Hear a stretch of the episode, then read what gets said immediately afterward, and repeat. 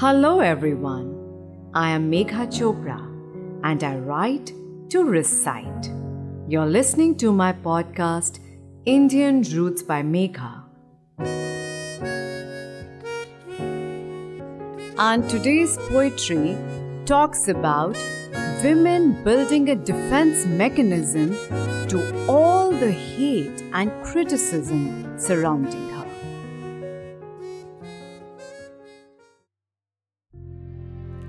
कहते हो मगरूर हूँ मैं, गुस्ताख बदलिहाज हूँ मैं। सही कहते हो, सही कहते हो, सही सोचते हो हाँ है मेरा मिजाज कुछ तंग, कुछ गर्म, कुछ सख्त, और क्यों ना हो?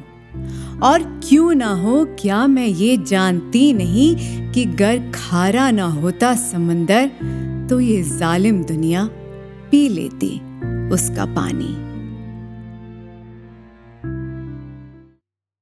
Thank you for listening see you soon